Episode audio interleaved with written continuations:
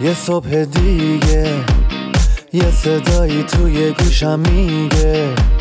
ثانیه های تو داره میره امروز و زندگی کن فردا دیگه دیره. نم نم بارون می‌زنه به کوچه و خیابون.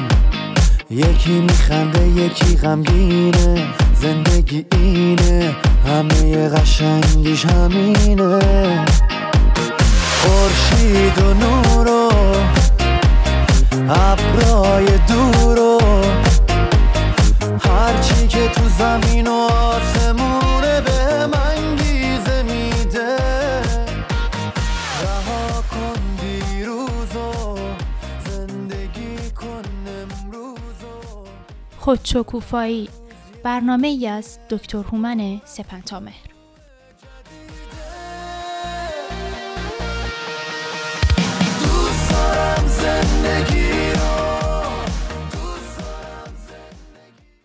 با درود به شما شنوندگان خوب و گرامی رادیو بامداد. هومن سپنتامر هستم روان درمانگر همراه شما در چند دقیقه پیش رو با برنامه روزانه آموزشی خودشکوفایی. بازپخش این برنامه ها رو می‌تونید در پادکست رادیو بامداد در صفحه اینستاگرام آموزشی خود من و همچنین در روزهای پایانی هفته از رادیو بامداد دنبال کنید. از سه برنامه پیش شناخت و بررسی ناهنجاری های خوراکی و یا Eating Disorders رو به همراه شما عزیزان آغاز کردیم. ناهنجاری های خوراکی و غذایی به اون دسته از ناهنجاری ها گفته میشه که در اون فرد با روش زندگی و رفتارهای ناهنجاری که از خودش به نمایش می‌گذاره از رسیدن مواد غذایی مورد نیاز به بدنش خودداری می‌کنه و مشکلات جسمی و روانی زیادی رو برای خودش ایجاد می‌کنه. ناهنجاری خوراکی جلوه ها و گونه های متفاوتی دارند که در سه برنامه گذشته به بررسی سه مورد از اونها پرداختیم. یعنی ناهنجاری پایکا و یا هرزخاری که در اون فرد به خوردن موادی مانند سنگ و گچ و خاک و کاغذ روی میاره، بی اشتهای عصبی و یا انورکسیا نروسا که منجر به کم غذای بیش از حد با هدف کاهش شدید وزن میشه و ناهنجاری بولیمیا نروسا که در اون شخص دست به پرخوری بیش از حد می‌زنه و سپس از ترس چاق شدن پس از پرخوری دست به رفتارهایی همچون بالا آوردن و یا استفراغ عمدی می‌زنه. در برنامه امروز شما رو با ناهنجاری ساده تری از دسته ناهنجاری خوراکی آشناتر می‌کنم. ناهنجاری که به اون می‌پردازیم ناهنجاری پرخوری بیش از حد و یا مفرط و یا binge eating disorder هست.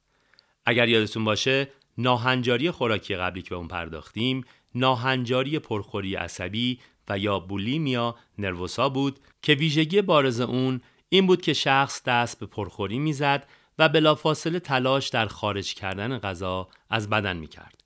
مثلا با انگشت زدن در حلق و بالا آوردن عمدی و یا خوردن داروهای اسهال آور. خلاصه هر کاری که منجر به جذب نشدن غذا و جلوگیری از چاقی بشه. در بیماری پرخوری مفرط تفاوت عمده در اینجاست که شخص تلاش چندانی برای جلوگیری از جذب غذا و افزایش وزن نمی‌کنه.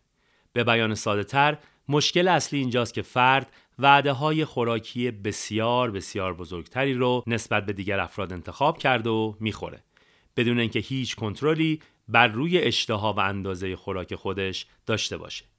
نوع خوراکی که در زمان پرخوری مصرف میشه در میان افراد گوناگون متفاوت است. گروهی به خوراکی های چرب سرخ شده رو میارن و گروهی تنقلات شیرینی رو ترجیح میدن. آنچه که در میان همه این افراد مشترک است نداشتن کنترل بر اشتها و ناتوانی در خودداری از خوردن هست. تا جایی که فرد آنقدر می‌خوره که احساس ناراحتی در شکم کرده و دیگه توان خوردن بیشتر رو نداره. بر پایه دیدگاه انجمن روانپزشکی آمریکا ناهنجاری پرخوری مفرط و یا binge eating disorder به ناهنجاری گفته میشه که در اون فرد وعده های پرخوری بیش از حدی رو داشته باشه که دارای دو ویژگی هستند. اولی خوردن در فواصل زمانی معین مثلا هر دو ساعت و خوردن اندازه بسیار زیاد غذا که افراد دیگه قادر به خوردن اون نیستن و دومی نداشتن توانه کنترل در خوردن هست بگونه که فرد نمی‌دونه که تا چه اندازه قادر به خوردن خواهد بود. وعده های خوراکی بنج و یا پرخوری بایستی که دست کم دارای سه نشانه از این پنج نشانه باشن. شخص بسیار تندتر از افراد دیگه بخوره تا جایی بخوره که احساس سیری بیش از حد داشته باشه زمانی غذای فروان بخوره که از لحاظ جسمی اصلا گرسنه نباشه به خاطر شرم از پرخوری جلوی دیگران به تنهایی غذا بخوره و در پایان اینکه احساس خودبیزاری و شرمساری از پرخوری خودش داشته باشه این نشانه ها بایستی که دست کم هفته یک بار در یک بازه زمانی سه ماهه روی داده باشند.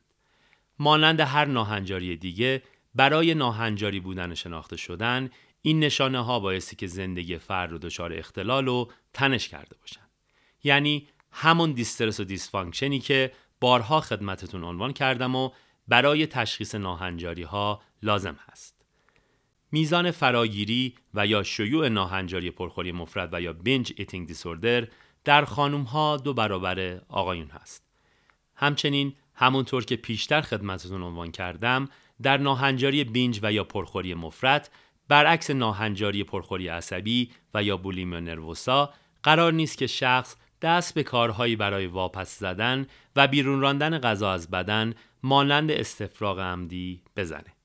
یکی از بزرگترین ریسک ها و خطرات ناهنجاری پرخوری مفرد هم همون که احتمالا تاکنون حد زدید چاقی مفرد هست که می‌تونه منجر به ناهنجاری دیگه ای مانند افسردگی بشه و یا اینکه با اونها همزمان بشه.